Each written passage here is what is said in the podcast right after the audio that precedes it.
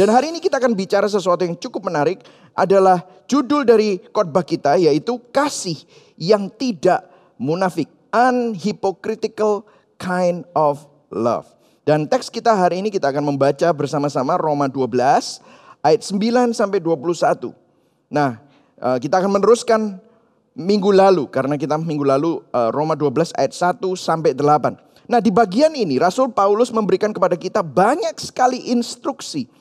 Seperti apa hidup yang ditransformasikan Injil. Dan kita dapat melihat bahwa nasihat dan instruksi tersebut bisa kita bagi dalam dua bagian.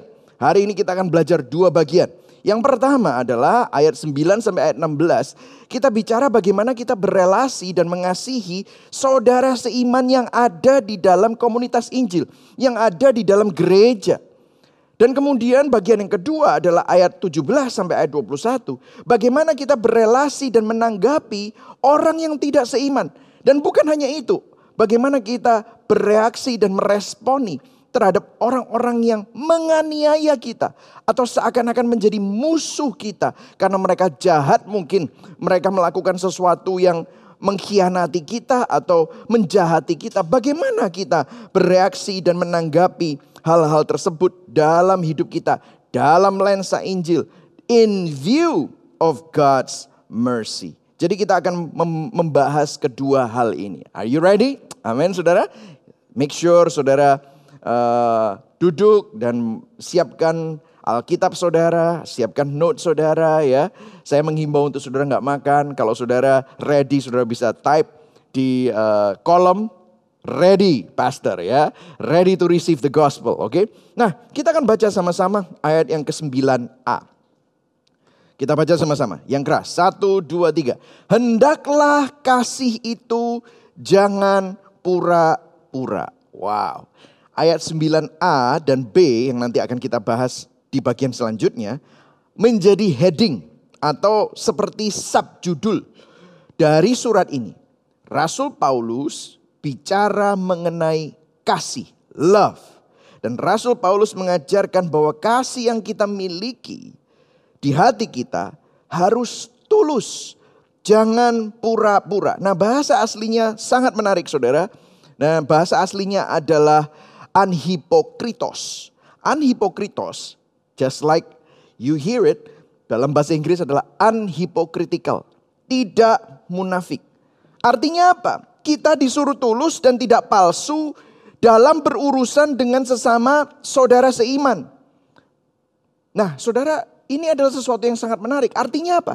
Rasul Paulus mengafirmasi bahwa dosa yang paling sering terjadi di gereja, dosa yang paling sering terjadi di antara orang Kristen adalah dosa kemunafikan. Bahkan kalau kita mau jujur, Seringkali kita terlihat sopan, terlihat sangat mengasihi, kelihatannya hangat di luar. Sementara di dalam hati kita nggak ada yang tahu, saudara. Betul, saudara? Nggak ada yang tahu di dalam hati kita. Kita sebenarnya bisa saja memandang rendah orang itu. Seringkali kita bahkan berkedok, ngomong, menggosipkan seseorang. Eh, gue tahu nih, ada hal yang kita bisa doakan dari si A si B. Dan kelihatannya kita baik bercerita, tetapi waktu kita bercerita tentang orang itu sebenarnya kita sedang gosip, tetapi kita berkedok, kita perlu mendoakan dia. Nah, ini adalah hal-hal yang Rasul Paulus lihat juga dan ini juga dari dulu sudah ada dan sudah terjadi. Dan di dalam budaya yang kelihatannya sangat baik dapat berkembang di dalam gereja, komunitas yang menekankan nilai-nilai yang baik. Tetapi tanpa Injil bisa saja budaya yang terlihat baik itu sebenarnya hanyalah kedok untuk menutupi budaya gosip, favoritisme, dan asumsi-asumsi buruk yang akarnya adalah tetap sama, yaitu dosa. Bahkan kalau kita bisa adakan survei ya saudara ya, kepada orang-orang yang kecewa dengan gereja, atau kecewa dengan hamba Tuhan, atau kecewa dengan orang Kristen, apa kata-kata yang keluar biasanya dari mulut mereka? Ah, orang Kristen itu memang biasanya munafik. Nah, betul ya saudara? Munafik. Mereka aja kelihatannya suci, tetapi hidup mereka sama saja. Apa yang mereka katakan dengan apa yang mereka lakukan berbeda.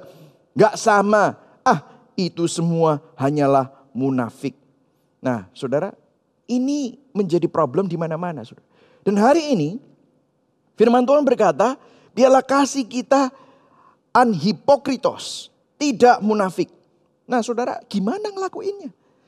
Karena bisa saja otak kita menyuruh mulut kita untuk senyum, ya. Tetapi bisa nggak otak kita menyuruh hati kita untuk tidak sombong atau tidak menganggap rendah orang? Susah loh saudara. Nah di sinilah kita berurusan bukan dengan perilaku kita sebenarnya. Kita berurusan dengan masalah hati kita yang perlu dikalibrasi oleh kuasa Injil. Itulah sebabnya kalau khotbah, kalau firman tidak dilihat dari lensa Injil, maka susah untuk mengubah hati. Karena perilaku, saudara semestinya tahu, saya juga semestinya tahu bahwa kita semestinya tidak munafik. Bahkan kita pun waktu bicara terhadap orang dan menunjuk kepada orang bahwa mereka munafik, kita pun juga sama. Karena kalau kita mengecap orang munafik, kita pun juga sedang jatuh ke dalam dosa kemunafikan. Karena kita sendiri belum tentu bisa menghidupi apa yang kita minta orang lain untuk hidupi. Betul atau tidak, saudara? Jadi masalahnya ini bukan perilaku karena ada sesuatu yang jauh lebih dalam di dalam hati kita yang menjadi masalah. Dan ini akan kita bicarakan hari ini. Bagaimana supaya kasih kita tidak munafik. Nah Anda perlu ingat, selama 11 pasal tadi saya sudah bilang Rasul Paulus sudah menjelaskan apa yang Tuhan sudah lakukan. Dan Tuhan sudah selesaikan, yaitu melalui karya penebusannya melalui Yesus Kristus dan karya salibnya yang sempurna. Maka di awal pasal 12 Paulus mengawalinya dengan kata-kata therefore, dengan demikian. Itu menjadi kata peralihan, minggu lalu sudah saya jelaskan. Setelah kamu mengerti esensi Injil, dengan demikian, in view of God's mercy, dengan sudut pandang kemurahan, belas kasihan dan kasih karunia anugerah Tuhan, biarlah caramu memandang orang lain itu tidak lagi pakai cara dunia dengan kecenderungan dosamu. Nah saudara ini penting minggu lalu kita belajar bahwa outlook determine outcome. Cara pandang kita menentukan cara hidup kita. Pertanyaannya masih sama.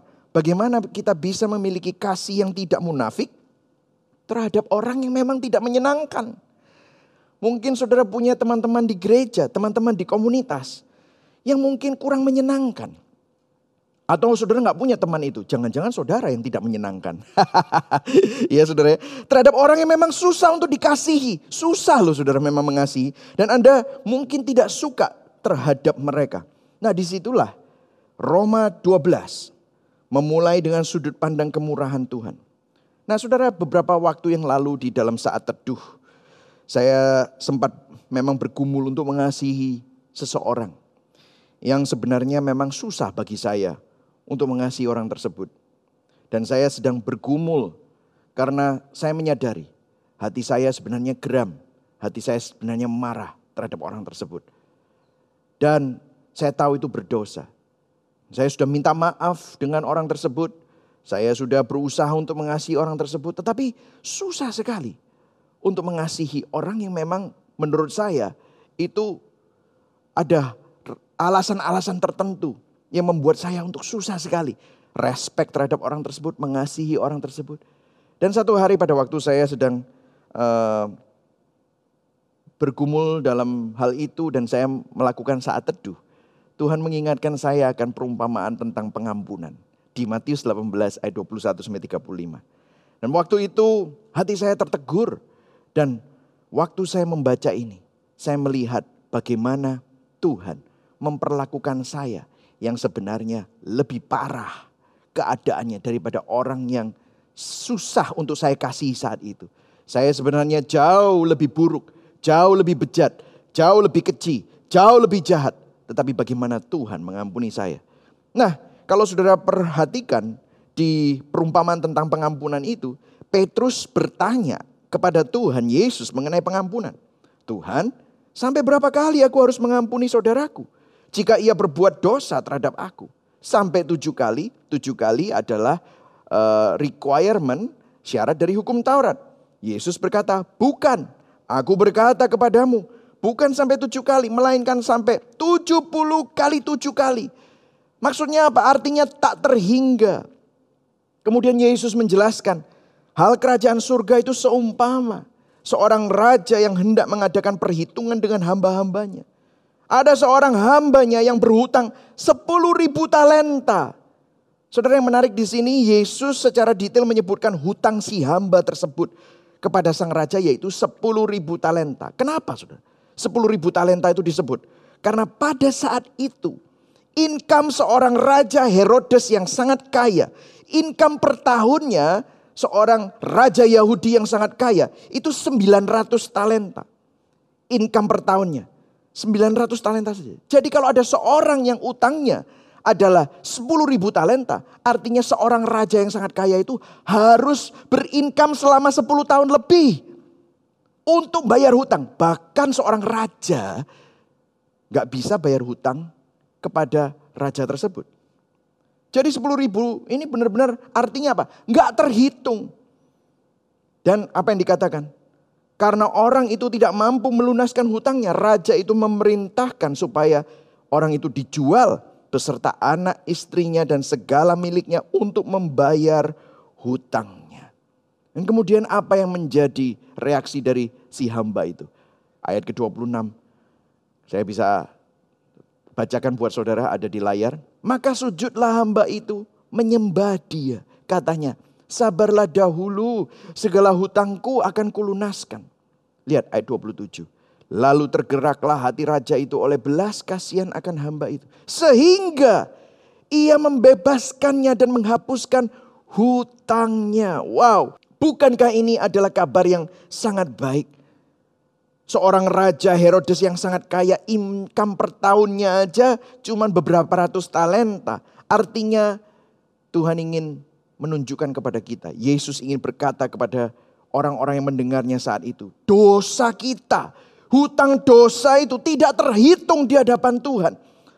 Tetapi karena belas kasihan Tuhan. Lalu tergeraklah hati raja itu oleh belas kasihan akan hamba itu. Tergeraklah Tuhan akan belas kasihan terhadap saudara dan saya yang memiliki hutang dosa yang tidak terhitung diampuninya, dibebaskannya, dihapuskannya hutangnya. Saudara dan saya menerima belas kasihan dari Tuhan yang tidak terhingga. Itu adalah poin dari cerita itu. Tetapi apa yang dilakukan oleh sang hamba? Matius 18 ayat 28 dikatakan bahwa sang hamba itu keluar, ia bertemu dengan hamba yang lain yang berhutang 100 dinar kepadanya. Ia menangkap dan mencekik kawannya itu dan berkata, "Bayar hutangmu." Maka sujudlah kawannya itu dan memohon kepadanya, persis seperti hamba itu memohon kepada sang raja. Sabarlah dahulu, hutangku itu akan kulunaskan. Tetapi ia menolak dan menyerahkan kawannya itu ke dalam penjara sampai melunaskan hutangnya. Saudara, apa yang dilakukan sang raja? Raja itu menyuruh memanggil orang itu. Waktu raja itu mendengar, berkata kepadanya, ayat 32, Hai hamba yang jahat, seluruh hutangmu telah kuhapuskan karena engkau memohonnya kepadaku. Bukankah engkau pun harus mengasihani kawanmu seperti aku telah mengasihani engkau? Maka marahlah tuannya itu dan menyerahkan kepada Algojo-Algojo sampai ia melunaskan seluruh hutangnya. Maka Bapakku yang di surga akan berbuat demikian juga kepada kamu. Apabila kamu masing-masing tidak mengampuni saudaramu dengan segenap hatimu. Apakah Tuhan adalah Tuhan yang bertimbal balik? Bukan itu maksudnya. Tetapi dari perumpamaan ini terlihat bahwa sebenarnya Tuhan tidak memiliki kewajiban untuk memberikan belas kasihan kepada saudara dan saya yang memiliki hutang. Kalau ada seseorang yang minta belas kasihan, kasihani kami Tuhan, hutangku besar. Dan kalau saudara dan saya diampuni, maka itu tidak ada muatan obligasi, tidak ada kewajiban dari sang raja, dari Tuhan untuk mengampuni seseorang. Itulah sebabnya namanya belas kasihan. Nah untuk menjelaskan uh, perumpamaan ini, John Piper berkata begini, If we claim to be forgiven by Jesus, but there is no sweetness of forgiveness or patience or love, kasih, in our hearts for others, then God's forgiveness is simply never there in our heart. Saya akan terjemahkan. Jika kita mengaku telah diampuni oleh Yesus, tetapi tidak ada manisnya pengampunan, tidak ada kesabaran, tidak ada kasih. Ini adalah konteks kita bicara bahwa kasih yang tidak munafik. Tidak ada kasih di hati kita untuk orang lain, maka sebenarnya pengampunan Tuhan tidak pernah ada di hati kita. Saudara, waktu saya membaca itu, waktu saya merenungkan itu, Tuhan ampuni aku. Seringkali saya lupa, saya melihat orang lain. Saya melihat orang yang mungkin tidak layak untuk mendapatkan kasih itu. Saya melihatnya dari kacamata self-righteousness. Betapa tinggi hati, betapa sombongnya kita. Waktu kita melihat orang lain, bahwa orang lain itu tidak patut untuk mendapatkan kasih kita. Padahal waktu kita berkaca, bercermin. Kita pun juga semestinya hutang dosa kita tidak terhitung. Seperti hamba itu sepuluh ribu talenta. Sedangkan orang lain yang mungkin mengecewakan kita. Hanya berhutang kepada kita seratus dinar. Hanya berhutang sedikit.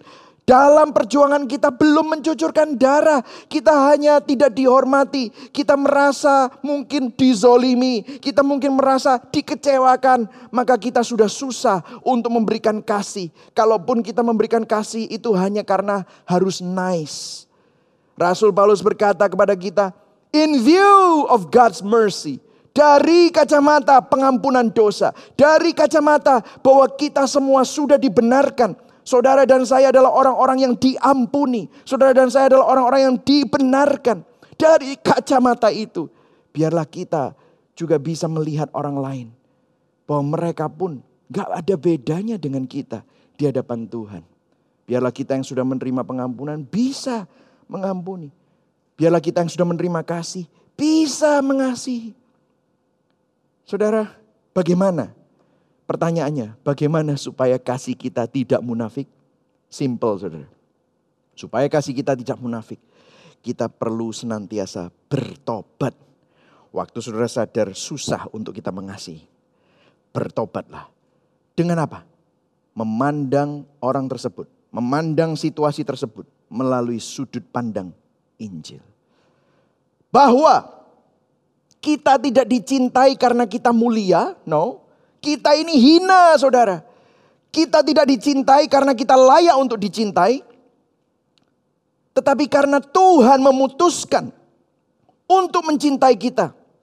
Dengan mengorbankan Kristus untuk mati menggantikan kita. Supaya kita yang tidak layak menjadi layak. Supaya kita yang hina menjadi mulia.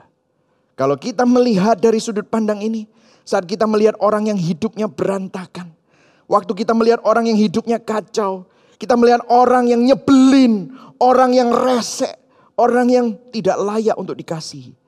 Maka kita melihat dari sudut pandang Injil, kita sendiri juga seperti mereka. Kita juga resek, kita juga orang yang tidak layak untuk dikasih. Kita juga hidupnya berantakan tetapi Tuhan sabar sama kita. Tuhan memutuskan untuk tetap mencintai kita. Tuhan memberikan belas kasihan kepada kita. Waktu kita bercermin, kita nggak ada bedanya Bahkan di hadapan Tuhan yang kudus, keadaan kita jauh lebih parah. Harga yang Tuhan harus bayar untuk membenarkan kita, untuk menguduskan kita, untuk membuat kita yang hina jadi mulia. Dia harus mati di atas kayu salib. Dia harus mencucurkan darah. Dia harus jadi hina. Pada waktu kita melihat dari sudut pandang itu, kita akan bertobat. Waktu kita melihat orang yang tidak layak untuk dikasihi anda melihatnya dari lensa Injil. Anda dapat melihatnya dari lensa Kristus. Sehingga waktu Anda mengasihi mereka, itu bukan kasih yang palsu, tetapi kasih yang benar Tuhan. Aku pun juga seperti dia. Tetapi engkau kasih. Orang yang gak ngerti Injil, gak akan bisa melakukan itu. Orang yang hanya terlihat baik dari luar, gak akan bisa sadar akan hal itu. Dia hanya bisa menunjukkan kasih yang palsu alias munafik. Atau kasih yang milih-milih. Betul atau enggak? Kasih yang palsu itu kasih yang harus. Mau gimana lagi? Kan aku harus jaga reputasiku. Itu kasih yang munafik. Tetapi orang yang mengerti Injil, kasihnya akan genuine, akan tulus. Kenapa? Karena hatinya penuh dengan pertobatan. Dia sadar bahwa hidupnya sola gracia. Hidupku hanya oleh anugerah Tuhan. Kalau aku bisa ada di sini, itu semata-mata karena Tuhan yang menyelamatkan aku. Nah hari ini saudara, stop pretending and start repenting. Berhenti untuk pura-pura dan mulailah untuk sering bertobat. Mulailah sering-sering pandang dirimu di depan cermin. Bahwa kita semua adalah penerima-penerima anugerah. Sehingga kasih saudara dan saya tidak munafik. Kita lanjutkan. Ini baru 9B ya saudara. Kemudian apa? Hendaklah kasih itu jangan pura-pura, Jauhilah yang jahat dan lakukanlah yang baik. Bahasa aslinya hate evil and cling to good. Nah saudara kita bisa melihat supaya kasih kita tidak munafik. Maka kasih yang kita miliki harus sesuai dengan kehendak Tuhan. Kasih yang kita miliki harus instruksinya ini dua permukaan mata uang yang tidak bisa dipisahkan. Jauhilah konotasinya adalah negatif, benci, hate. Dan lakukanlah konotasinya positif. Artinya bahasa aslinya adalah melekat, cling to. Kasih kita harus bekerja, kasih kita harus didasarkan dalam tatanan moral Allah. Kita harus membenci bahasa harafiahnya, hurufiahnya adalah jijik atau muak oleh apa yang Tuhan sebut jahat.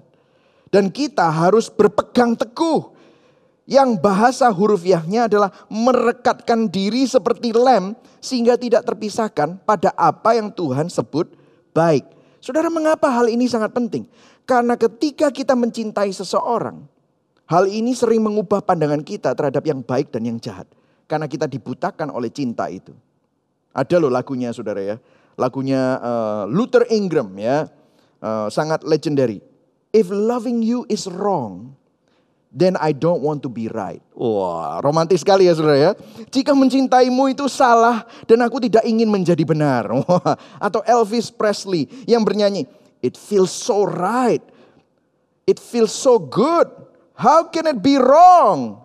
Kalau rasanya itu benar, rasanya itu enak, bagaimana mungkin itu salah? Saudara filosofi kasih yang seperti ini adalah filosofi kasih dunia. Karena kasih yang seperti ini bukan kasih yang tulus dan tidak munafik, saudara. Tetapi kasih yang egois, cinta yang egois. Karena cinta yang seperti ini mengasihi dengan self-interest. Dengan agenda pribadi, saudara. Kenapa, saudara? Tim Keller uh, pernah bicara mengenai hal ini. Dia bicara, kasih yang sejati selalu peduli tentang kebenaran. Kasih yang takut untuk mengkonfrontasi orang yang dicintai bukanlah cinta yang sejati, tetapi keinginan egois untuk tetap dicintai. Cinta egois takut melakukan apa yang benar terhadap Tuhan dan kekasihnya karena beresiko kehilangan kasih sayang dari orang yang dicintainya. Akhirnya memberhalakan orang yang dicintai dia akan berkata, saya rela melakukan apa saja untuk tetap dicintai. Ini bukanlah mengasihi. Ini sebenarnya hanya mengasihi cinta yang Anda dapatkan dari orang tersebut. Wow, ini profound sekali saudara.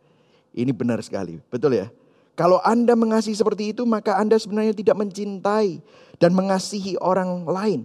Anda mengasihi dirimu sendiri dan memanfaatkan orang lain orang tersebut untuk memuaskan hasrat pribadi, untuk diterima dan dicintai. Dengan demikian, Anda memberhalakan kasih yang Anda terima dari orang lain. Anda memberhalakan penerimaan yang dalam wujud kasih yang Anda terima dari orang lain. Maka sebenarnya Anda sedang menyembah berhala. Wow.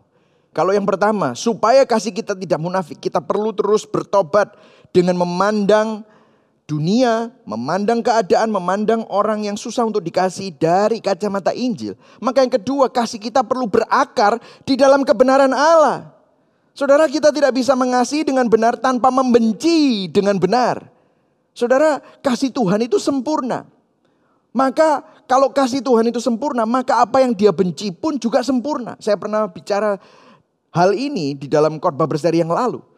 Cinta yang tulus akan membenci sesuatu yang membahayakan yang dicintainya. Betul saudara? Kasih yang sejati akan rela mempertaruhkan dirinya demi menyelamatkan yang dicintainya. Jika kita melihat orang yang kita cintai melakukan sesuatu yang kita tahu bahwa itu membahayakan, itu salah. Tetapi karena hal tersebut membuat mereka bahagia, dan kita tidak mencegahnya dan tidak mengatakan apa-apa, karena kita tidak ingin membuat mereka marah terhadap kita. Itu sebenarnya bukan tanda kasih, itu bukan tanda cinta. Artinya, sebenarnya kita tidak peduli Lawan kata kasih sebenarnya bukan benci, tetapi lawan kata kasih adalah acuh tak acuh atau tidak peduli. Tetapi kalau Anda benar-benar cinta seseorang, mengasihi seseorang, Anda juga akan bisa marah dan benci terhadap sesuatu yang membahayakan orang yang Anda cintai. Saudara pernah melihat orang tua yang tidak ingin anaknya atau ingin melepaskan anaknya dari kecanduan narkoba? Dia akan melakukan segala-galanya untuk intervensi, untuk menegur, untuk mengirim anaknya ini dapat dipulihkan melalui rehabilitasi, melalui konseling dan yang lain-lain. Kenapa? Karena itu adalah cinta yang sejati. Kalau orang tuanya ya sudah terserahlah. Selama orang itu happy, sebenarnya dia tidak mengasihi, dia tidak peduli. Sudah pernah melihat orang tua yang terlalu lemah untuk mendisiplin anaknya? Mereka hanya membiarkan dan menuruti semua apa yang anaknya mau? Kenapa saudara? Karena sering kali orang tua nggak tahan terhadap air mata dan kalau anak itu marah sama mereka. Jadi mereka ya sudahlah menyerah kepada apa yang anak mereka inginkan. Meskipun itu tidak baik untuk anak itu. Ketika orang tua itu melakukan itu kepada anak mereka. Mereka bukan mengasihi anak mereka. Mereka mencintai diri mereka sendiri. Kenapa? Anaknya mau gadget dituruti bukan karena mereka mengasihi anak mereka, tetapi karena mereka nggak mau repot. Benar? Mereka nggak mau ribut, kasih aja apa yang mereka mau, meskipun kalau itu sampai merugikan anak mereka. Nanti mereka manja, nanti mereka jadi nggak sehat. Mereka memilih untuk disukai dan dikasihi oleh anak tersebut lebih dari melakukan yang benar untuk kebaikan anak tersebut. Saudara saya masih ingat ya, waktu anak saya uh, vaksin ya, anak saya yang besar saya masih ingat dulu waktu itu masih sekarang udah tingginya 187 gitu ya. Dulu saya masih ingat dia waktu masih kecil ya. Kita harus pergi ke dokter, saya gandeng dia, dia mungkin tingginya masih sepinggang saya gitu saudara ya. Kemudian saya tahu hari itu dia akan disuntik lima kali. Memang kadang-kadang cukup kejam di dokter di Amerika ya saudara ya. Jadi saya masih ingat dokternya bilang sama saya, anaknya disuruh keluar, tunggu ya saudara. Uh, uh, dan kemudian dia bilang, dokternya bilang, kamu harus pegang anakmu ya. Karena hari ini dia akan disuntik tiga di sebelah paha kanan dan dua di sebelah paha kiri. Waduh saya bilang, waduh. Terus kemudian uh, anak saya udah tahu, dia udah nervous karena dia akan disuntik hari itu. Maka saya bilang, kamu duduk di bangku sama daddy ya. Jadi dia duduk di pangkuan saya, tiba-tiba saya sekap dia. Terus dia bilang, what are you doing daddy? Gitu ya, what are you doing? Kemudian dokternya keluar, dia bawa lima suntik saudara. Dan dia melihat itu langsung nangis. Ah! Saudara, dia berusaha meronta-ronta. Saya masih ingat Jonathan meronta-ronta dan dia berkata, help me, help me. Somebody is trying to hurt me. Gitu, tolong aku, tolong aku. Ada orang yang berusaha untuk menyakiti aku. Gitu ya. Dan dia mungkin berpikir, papaku malah membantu orang yang mau menyakiti aku. Papaku malah menyek menyekap aku. Papaku malah membiarkan aku disakiti oleh dokter itu. Dan akhirnya tiga di sebelah paha kanan dan dua di sebelah paha kiri. Dia bilang, ah it hurts, it hurts. Dan waktu selesai dia pura-pura pincang. Saya tahu dia nggak pincang. Tetapi dia drama sambil nangis-nangis. Saya kemudian harus gendong dia gitu saudara ya. Dah saudara, sepertinya ya, melakukan ini, ini susah.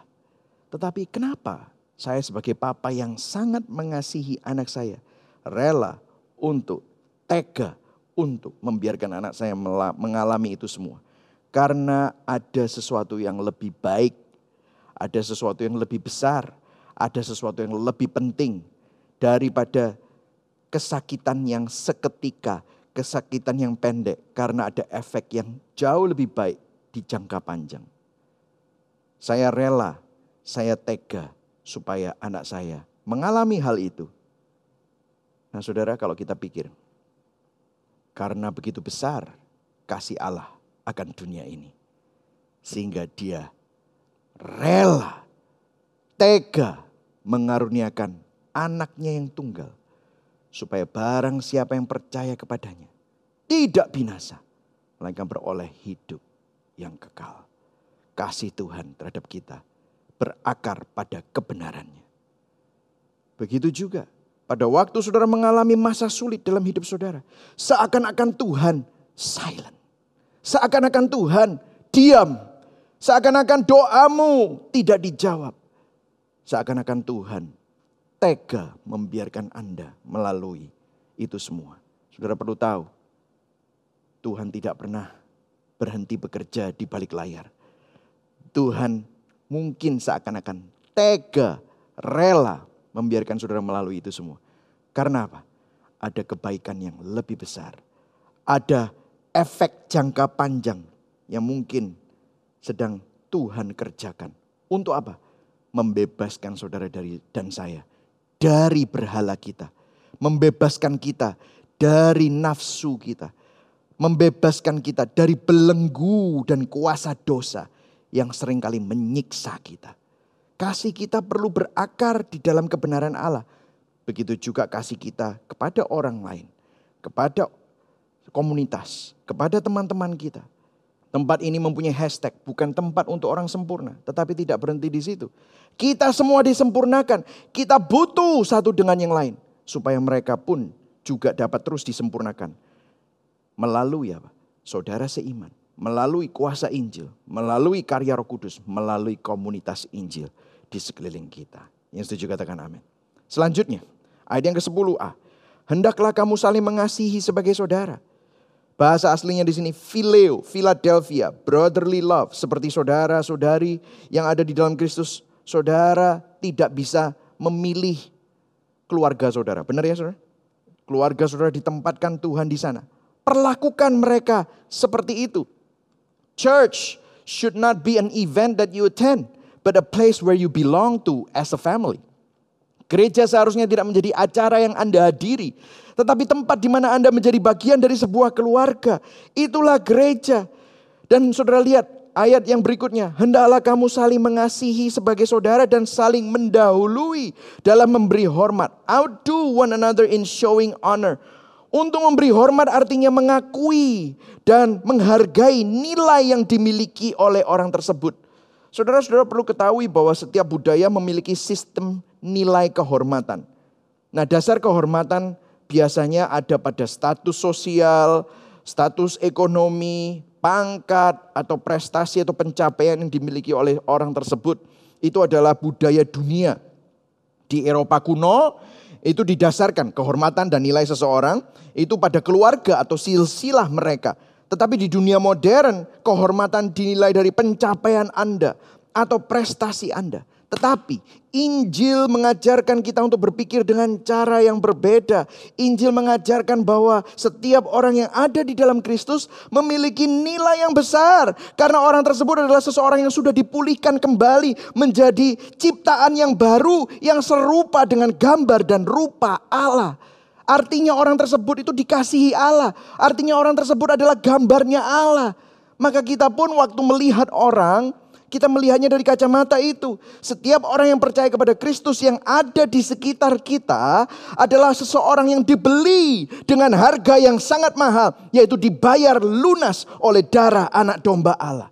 Setiap orang yang percaya di dalam Kristus sangat berharga karena mereka memiliki apa? Roh Kudus. Dulu Roh Kudus harus ada di ruang Maha Kudus dan hanya imam besar yang bisa masuk untuk mempunyai akses.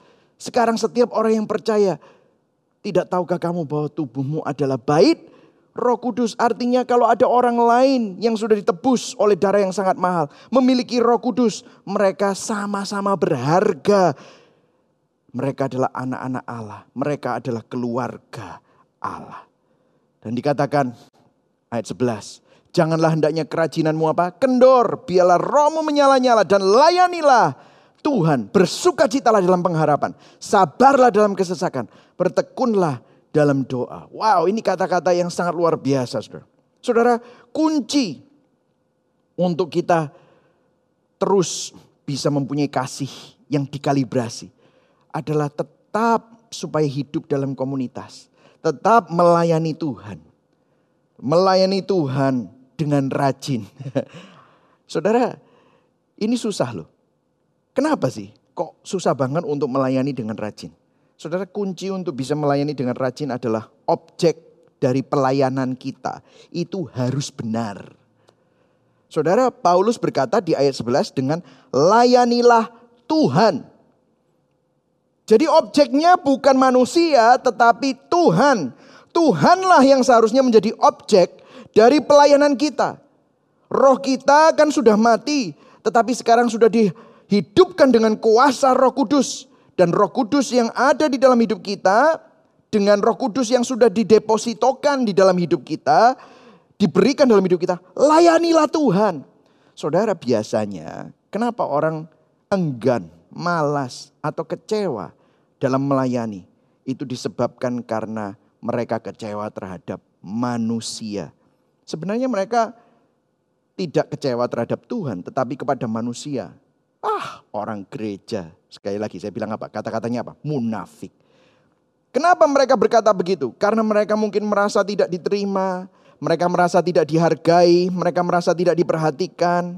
Saudara, kita perlu bertobat.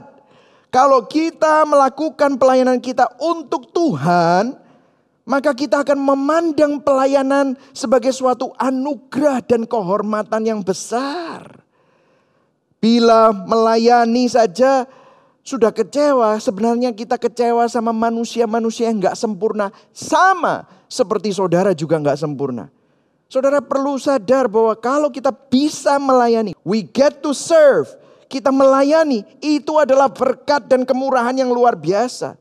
Bagaimana kita bisa kecewa dan mengharapkan hal-hal yang lain. Pelayanan adalah suatu kehormatan, bukan pengorbanan. Pelayanan adalah suatu berkat, bukan alat untuk mendapatkan berkat. Tetapi pelayanan itu sendiri adalah berkat yang luar biasa. Seberapa besar Anda sadar bahwa kasih Anda kepada sesama itu adalah bayangan, refleksi akan kesadaran saudara akan besarnya kasih Tuhan kepada Anda. Kita perlu sadar akan hal itu. Mari saudara kita belajar untuk melayani dengan hati yang sama seperti Kristus. Yang rela datang ke dunia yang penuh dengan dosa. Berinkarnasi untuk melayani dan menyelamatkan kita semua. Yang setuju katakan amin. Kemudian ayat 13, bantulah dalam kekurangan orang-orang kudus dan usahakanlah dirimu untuk selalu memberikan tumpangan. Ini apa yang dikatakan Rasul Paulus? Biarlah kita selalu bersemangat untuk mengekspresikan kasih itu dalam bentuk dan tindakan yang konkret. Saya sangat diberkati untuk melihat bagaimana jemaat Tuhan di gereja Gibeon ini sangat peduli terhadap teman-teman yang pada waktu itu mengalami isolasi mandiri. Saya sangat terharu pada waktu salah satu guru sekolah minggu, guru kids ya, uh, positif COVID. Maka teman-teman para pembina guru-guru yang lain itu bergantian memasakkan dan mengirimkan makanan setiap hari. Mereka patungan untuk membelikan obat. Mereka patungan untuk membantu orang yang sedang mengalami COVID keluarganya ini untuk dibantu.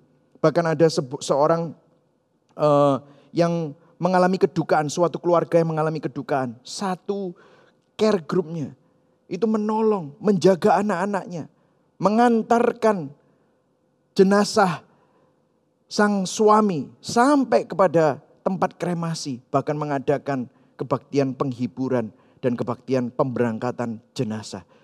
Sendiri saudara, karena mereka tahu mereka tidak mau meresikokan yang lain. Mereka rela untuk meresikokan diri mereka. Sampai kita sebagai gereja pun juga memantau mereka dan mengeteskan mereka supaya mereka tidak positif gitu saudara. Tetapi melalui ini semua menunjukkan bahwa waktu saudara mengalami Injil, maka saudara tidak bisa tidak untuk mengekspresikan Injil dengan tindakan yang konkret. Kasihilah sesama saudara kita di dalam Tuhan secara nyata. Bahasanya kalau sudah lihat di ayat ini, bantulah, usahakanlah, berikan. Ini adalah gospel in action. We don't just talk the talk, but we walk the walk. Kita nggak cuma hanya ngomong, tetapi kita menghidupi apa yang menjadi iman kita. Kemudian Rasul Paulus beralih. Ayat 14, 17 sampai 18 saya gabung menjadi satu. Dikatakan, jadi bukan cuma hanya dia memberikan nasihat untuk kita mengasihi saudara seiman, tetapi dia juga menganjurkan kepada kita bagaimana kita mengalahkan kejahatan. Dia berkata begini, berkatilah siapa yang menganiayai kamu, berkatilah dan jangan mengutuk. Dan kemudian ayat 17, janganlah membalas kejahatan dengan kejahatan.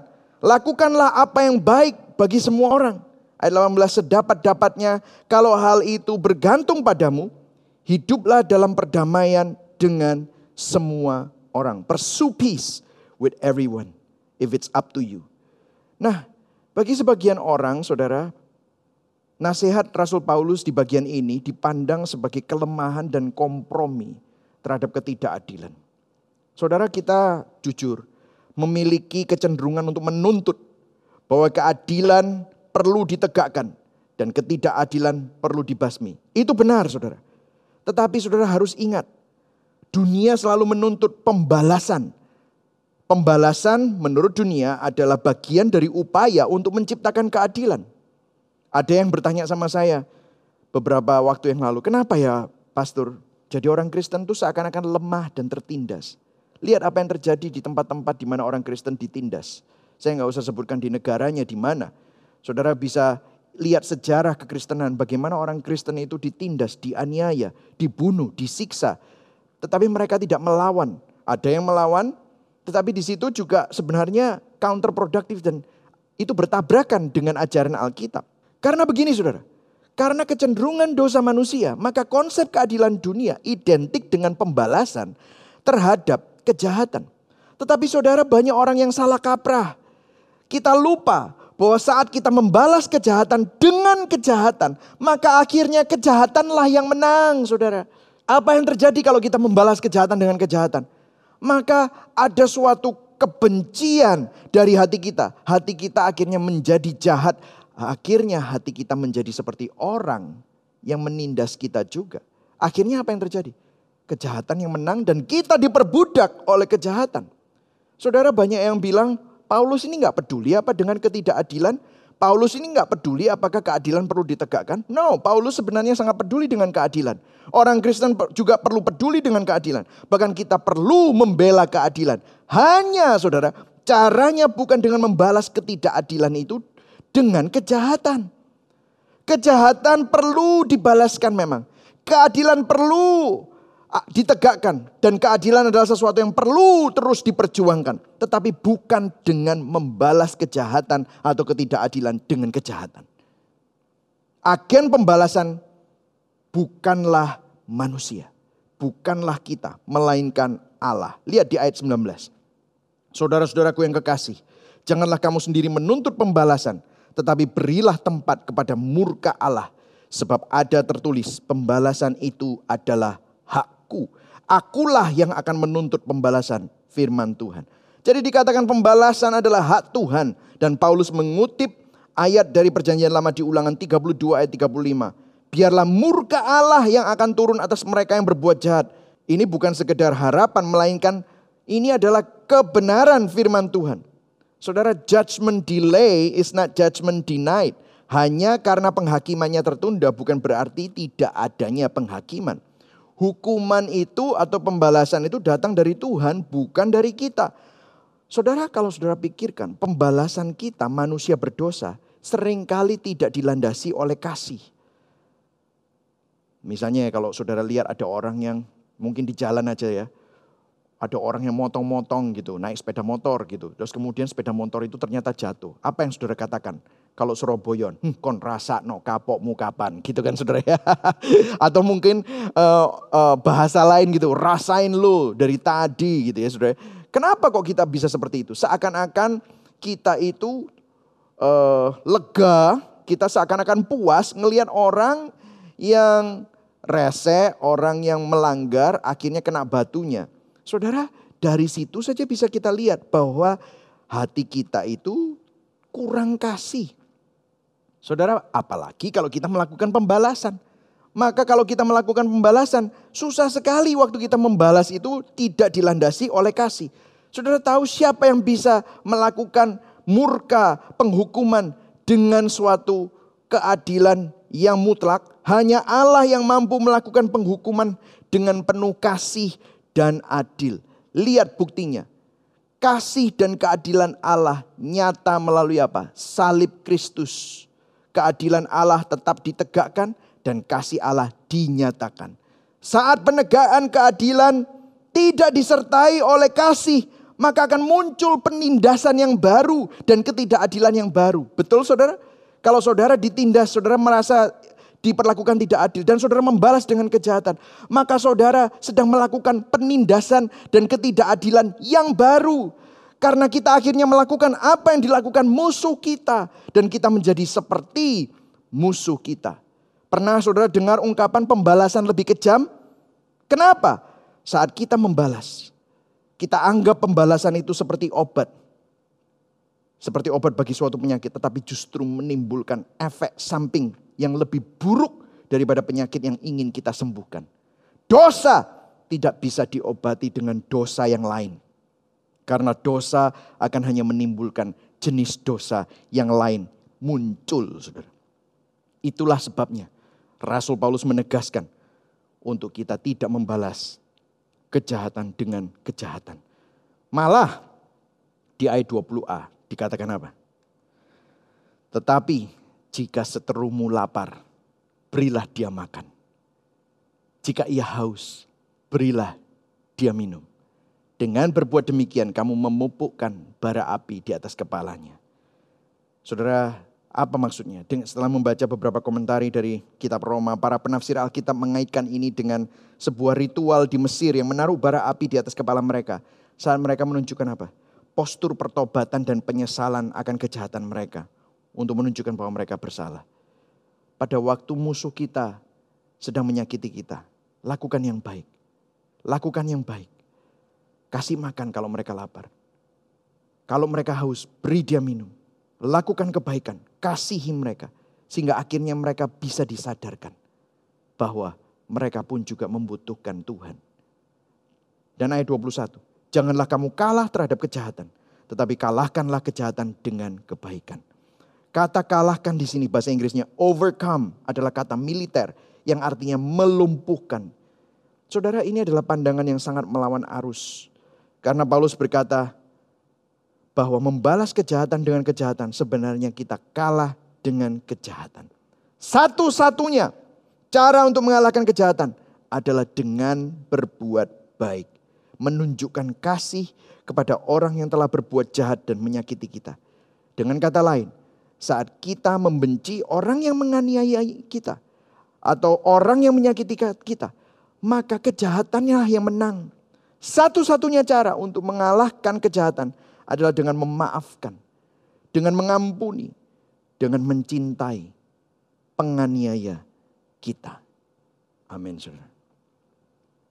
Masalahnya kan bagaimana kita bisa melakukan ini semua. Gimana sih melakukan ini sih? Karena nggak mungkin kita bisa melakukannya dengan kekuatan kita sendiri. Di sinilah saya akan mengakhiri dengan ini.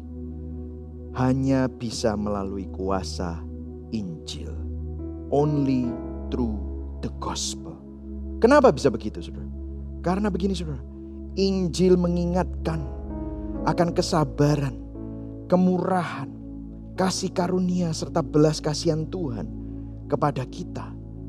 Injil mengingatkan bahwa saudara dan saya itu juga seperti itu. Tetapi Tuhan sabar, Tuhan bermurah hati, Tuhan penuh dengan belas kasihan. Roma 2 ayat 4 kita pernah membahasnya di awal-awal dari khotbah berseri ini. Maukah engkau menganggap sepi kekayaan kemurahan Allah, kesabarannya dan kelapangan hatinya? Tidakkah engkau tahu bahwa maksud kemurahan Allah ialah menuntun engkau kepada pertobatan? Saudara, Tuhan saat ini seakan-akan membiarkan orang-orang yang jahat itu. Karena mungkin ada harapan buat mereka. Buktinya apa? Saulus yang menganiaya gereja, membunuh Stefanus, memerintahkan untuk membunuh Stefanus, menjadi Rasul Paulus yang menulis surat ini. Kalau saudara lihat buktinya, Cornelius sang perwira Romawi yang mungkin menjajah bangsa Yahudi, akhirnya diselamatkan Tuhan. Ada banyak kesaksian-kesaksian orang yang suka mencemooh kekristenan, suka menganiaya orang Kristen, tetapi akhirnya mereka pun bertobat dan menjadi hamba Tuhan. Ini mengingatkan kita bahwa Tuhan itu sabar sama kita. Yang kedua, Injil mengingatkan bahwa kita adalah pendosa yang diampuni dan dibenarkan oleh Allah di dalam Kristus. Kita tidak lebih baik dari orang yang jahat terhadap kita. Kita tidak lebih baik dari musuh saudara dan saya. Bahkan kita pun juga dulu adalah musuh Allah yang layak untuk dihukum. Tetapi Allah tidak menimpakan kepada kita hukuman yang setimpal dengan kejahatan kita. Bahkan firman Tuhan berkata ganjaran yang mendatangkan keselamatan bagi kita itu ditimpakan kepada Yesus Kristus di atas kayu salib. Nilai kita bukan berasal dari manusia, tetapi dari Sang Pencipta. Kita tidak merasa rendah diri. Karena apa? Harga kita dibayar mahal tetapi kita juga nggak tinggi hati karena kita tahu bahwa kita menerima harga diri kita yang dibayar sangat mahal itu bukan karena kita layak menerimanya, tetapi karena semata-mata oleh karena anugerah Tuhan. Apa yang bisa kita sombongkan, saudara? Injil mengingatkan bahwa kita adalah seorang pendosa yang diampuni. Kita tidak bisa memandang rendah orang, tetapi kita juga tidak bisa mendiskriminasi orang dan merasa kita lebih tinggi dari mereka. Begitu kita tinggi hati, pakai lensa Injilmu. Bertobatlah, maka lensa Injil itu akan membuat hatimu dikalibrasi. Saudara akan sadar bahwa hidupmu hanyalah karena anugerah Tuhan. Injil juga memampukan kita untuk dapat berbagi hidup dan mengasihi orang lain secara tulus dalam keadaan baik maupun buruk, saudara. Firman Tuhan berkata di Roma 12 ayat 15, bersukacitalah dengan orang yang bersukacita dan menangislah dengan orang yang menangis. Saudara ini susah loh dilakukan. Saya kasih contoh ya. Gimana kita bisa melakukan ini? Saya kasih contoh. Misalnya, jika Anda masih single gitu misalnya. Jika kita ingin menikah. Terus Anda ngelihat ada teman Anda yang semestinya gak pernah saudara pikir bakal menikah lebih dulu dari Anda.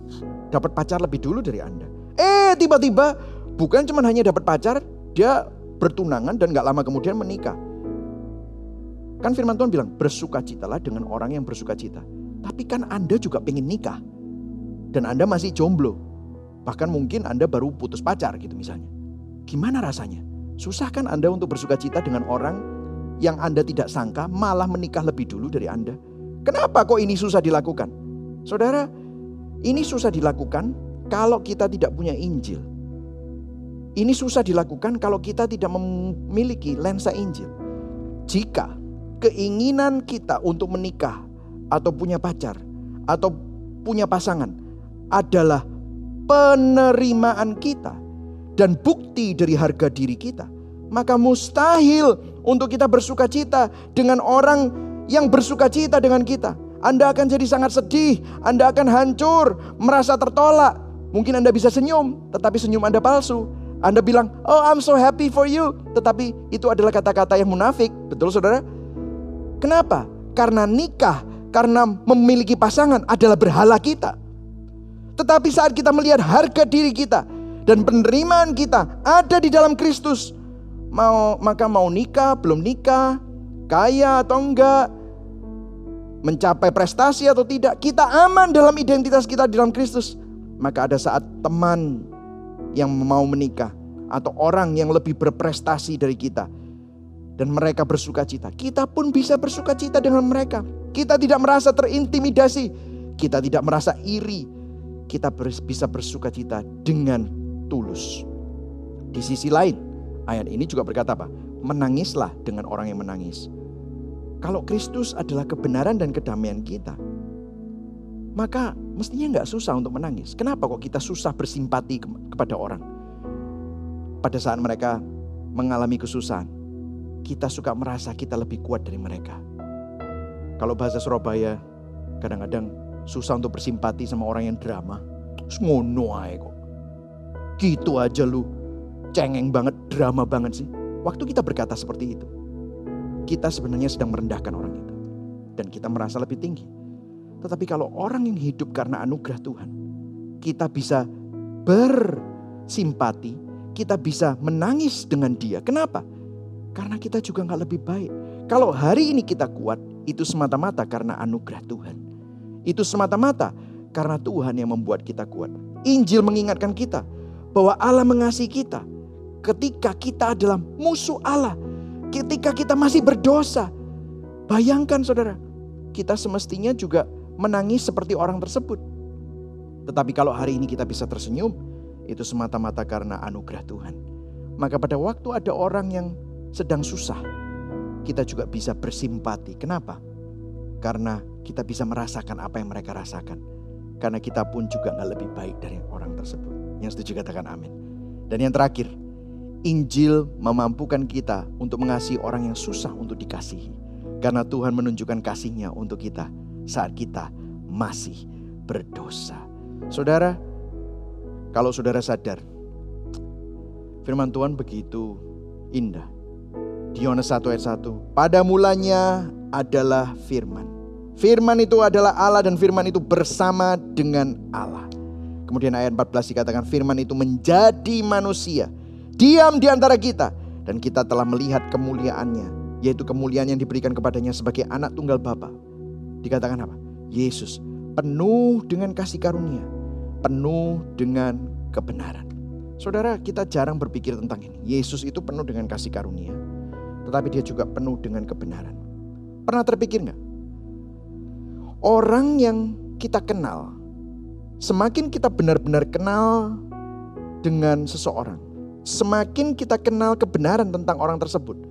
Apalagi semakin kita kenal orang dan orang itu mengecewakan kita. Akan sangat susah untuk kita memberikan kasih karunia atau anugerah kepada orang tersebut. Betul saudara? Saudara, apa yang terjadi pada saat ada konflik? Biasanya konflik terjadi pada waktu kita dekat sama orang. Dekat banget sama orang sehingga apa yang menjadi kekurangan orang itu, kelemahan orang itu menyinggung kita. Di situlah konflik terjadi. Makanya biasanya semakin susah untuk baik sama orang kalau kita kenal dekat dan bahkan orang itu pernah mengecewakan kita. Susah banget, betul ya? Makanya kalau mau damai-damai saja sama orang, biasanya kita hanya mau badi-badi, teman-teman biasa aja, nggak mau terlalu dekat. Kenapa? Kita mempunyai defense mekanisme. Karena kalau terlalu dekat nanti bisa konflik mendingan gue nggak deket-deket deh gitu. Itu adalah sesuatu yang bertabrakan dengan ajaran Alkitab.